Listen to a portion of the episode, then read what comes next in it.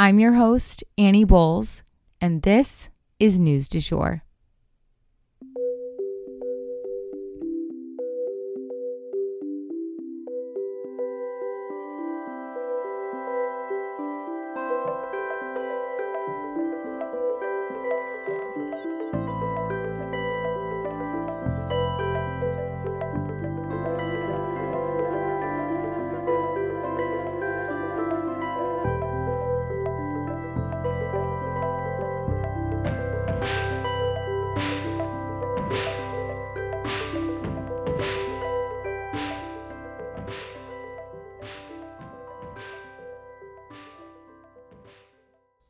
Hey, you guys, and welcome back to the News du Jour, a calmer space to consume the news.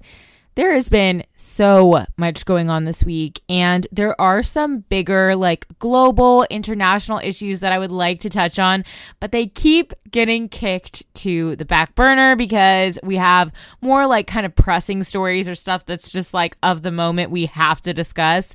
And that's kind of what happened today. But I'm hoping for tomorrow's episode, we can end off the week with some really important international stories. But Anywho, today there has been a lot going on Cap- going on on Capitol Hill. Well, I guess I should say in the past couple days there's been a lot going on on Capitol Hill and we need to talk about it. It has been busy and full of drama. We have a number of smaller stories to go over and then we will jump into our Israel and Gaza updates. Let's jump into it. So, first and foremost, the House passed a plan to avert a government shutdown. They basically passed the buck yet again. Led by the new Speaker of the House, Mike Johnson, they narrowly passed another stopgap measure to further postpone voting on a budget. This will put them into the new year. But in Capitol Hill time, this is right around the corner, you guys. And before then, Mr. Nice Guy, Mike Johnson, is going to have to figure out how to wrangle those loose cannons that he has underneath him. Because with this vote to pass the buck, who saved him? It wasn't his own party. No, no. It was the Democrats who swooped in to get the votes to get this passed. There is literally so much Republican infighting right now that it has led to actual physical fighting. And no, I'm not kidding. That brings us to our next tidbit when it comes to Capitol Hill. There have been two physical altercations on Capitol Hill this week. And as I always say, you guys, I can't make this shit up. Capitol Hill is always my entertainment for the week, but this one really tops the charts of my favorite Capitol Hill moments of 2023 two different physical attacks, if you can call them that, by Republicans have gone down in the past 24 hours. The tension levels among this party may be at an all time high, you guys, as they are now spilling over into the hallways, into physical blows. As the New York Times put it, quote, the fight club has erupted on Capitol Hill. End quote. I get such a giggle out of these things, even if they do make us kind of look ridiculous on the world stage. But let's break down what happened. So the first physical altercation was between Kevin McCarthy, the ousted Speaker of the House, and a guy named Tim Burchett, who is a Republican from Tennessee. The two have a bit of they have disagreements, let's put it that way. You know, McCarthy always says Burchett is just looking for press and he's not there to really support conservative values and things of that nature. According to NPR, who had a reporter in the hallway at the time interviewing Burchett, they said that Kevin McCarthy went out of his way to knock himself into Burchett and basically push him up against the wall as he was giving this interview. Now, it may be easy to think that this was an accident or maybe a misinterpretation, but the thing is, Kevin McCarthy has actually been accused of similar interactions in the past with other lawmakers. He has a history of this type of petty, hostile behavior. And with the NPR reporter right there to interpret McCarthy's actions herself, she agreed with Burchett that McCarthy went out of his way to push him. But Burchett said of McCarthy, quote, He's the type of guy when you're a kid would throw a rock over the fence and then run home to hide behind his mama's skirt. End quote. So clearly, Burchett is not threatened by McCarthy's passive aggressions. In the second incident, it was behavior by a good old boy from Oklahoma. And let me tell you, apparently they are now acting the same on the Hill as they do right here at home. The Senate was performing a hearing with the International Brotherhood of Teamsters, which is basically a giant labor union. New Senator Markwayne Mullin, oh, it's crazy to even be saying that. He's a friend of mine's cousin. He had been feuding with the group's leader online, and he read some of the leader, Tim O'Brien's, hostile words out loud during this hearing. Markwayne then turns to him and says, quote, Sir, this is a time, this is a place, we can do it here. End quote. Tim responds, unblinking, quote, okay, perfect. I'd love to do it right here, right now, end quote.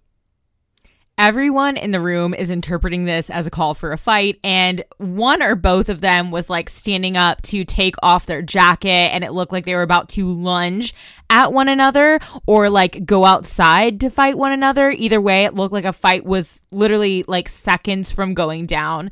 And Bernie Sanders, of all people, was sitting right there and intervenes. And he looks at Markwayne with his hand out and says, You are a United States Senator. Sit down. End quote.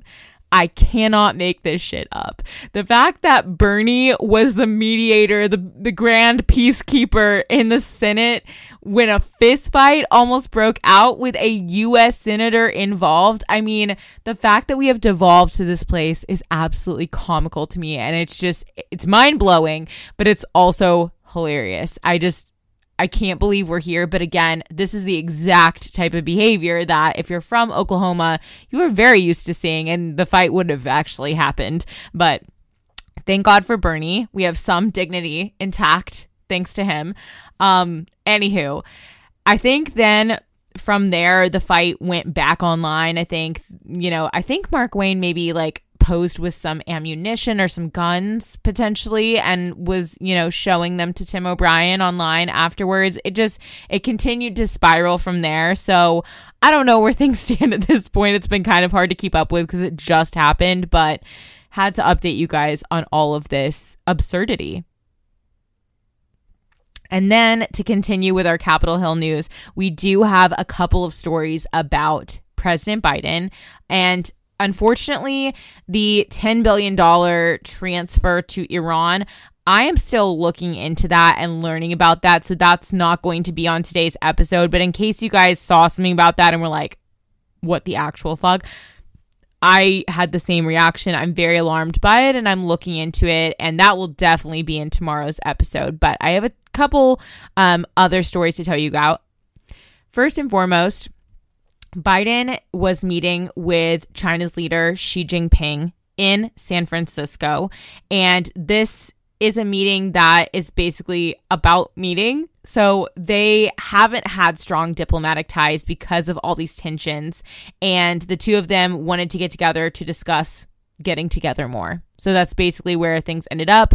The one thing that was decided on was President Biden was asking that Xi Jinping do more to prevent the creation of fentanyl, um, essentially because that's how it then gets here to the United States and is killing our citizens. Long story short, NPR reported this morning that President Trump made a similar kind of deal with Xi Jinping in the past, and nothing was really done about the fentanyl. And so it'll be interesting to see if more actions are put in place under this agreement with President Biden. And the second piece of news, I thought this was so interesting. I've seen this for a while and haven't been able to fit it into an episode. But environmentalists are spending $80 million on President Biden's campaign.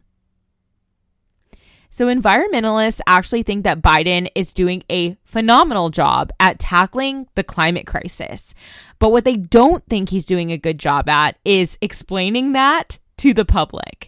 So, an advocacy group called Climate Power has announced that they are actually pouring $80 million directly into Biden's, not directly into Biden's campaign, but to an advertising campaign for him for president. They are designing the campaign themselves because they want to showcase what he has done to help our environment since he has been in office and help him get reelected so that he can continue this fight and this important work. So I thought that was super interesting and I'm going to be looking out for those commercials. And now, without further ado, we will go ahead and jump into our Israel Gaza updates. And for today, you guys, we're going to s- focus on one subject, and that is the El Shifa hospital raid. So, during this story, we are going to be referencing a video and claims made by the Israeli Defense Forces, and I'm just going to call them on here IDF for short. So far, here is what we know about the Al Shifa hospital raid. Eyewitnesses told the BBC that Israeli troops were in complete control of the facility, that there was no shooting, which is positive, obviously. They also told the BBC that Israeli forces were interrogating staff as well as patients in the building. The eyewitness then told the BBC that they asked all men ages 16 to 40 to exit the facility and wait in the hospital courtyard. The forces then called for the surrender of all of Hamas members who were in there, according to the eyewitness for the BBC. The IDF then said that they facilitated safe evacuations for everyone inside, providing incubators for the babies, baby food, and badly needed medical supplies. The IDF said that it did engage with several Hamas terrorists inside the hospital and killed them. The IDF also claimed to have found a command center that included weaponry as well as technology. In a seven minute video released by the IDF, they walk through the hospital with no editing of the video. You know, it's not like sort of spliced up, it's one long video thread, kind of, if you will um, so that they couldn't be accused of like shuffling things around and editing things out, stuff like that. So it was unedited, just like one long stream of a tour around part of the hospital. This seven minute video showed the international community what they claimed to have found when they raided the hospital automatic weapons stockpiled in closets, grab bags full of ammunition hidden behind MRI machines, live grenades, fighting vests with insignias, and backpacks with computers showing the plans for the October 7th attacks. It is pretty damning evidence showing that Hamas was, at a minimum, storing weapons at the hospital, if not fully operating their terrorist organization out of it knowing full well that this is against international law as it puts civilians at risk. This is the perfect place to hide. Obviously, no news outlet around the world, let alone me, um, is able to verify that these videos are accurate or that the statements are true.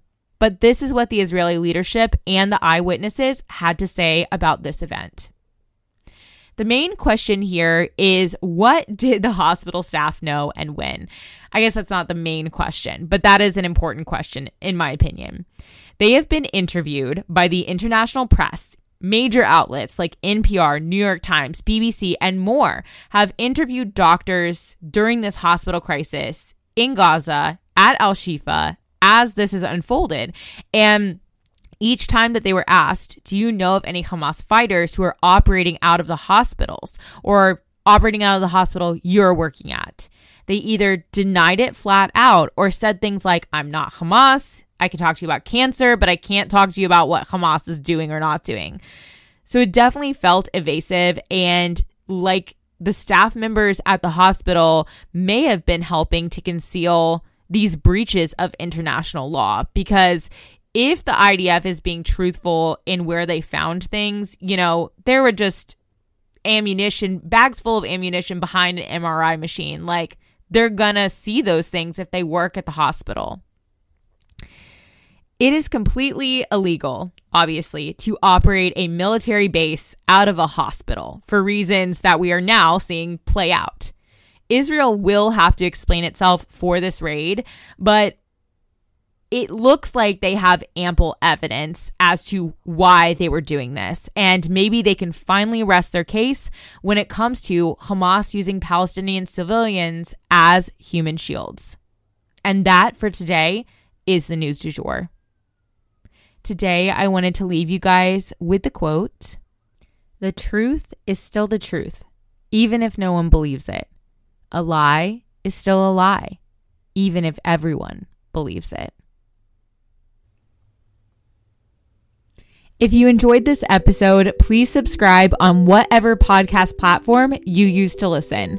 A rate and review on that platform or a shout out on social media would mean the world to us and help us to be able to keep creating the news du jour and reach more people who need a calmer space to consume the news.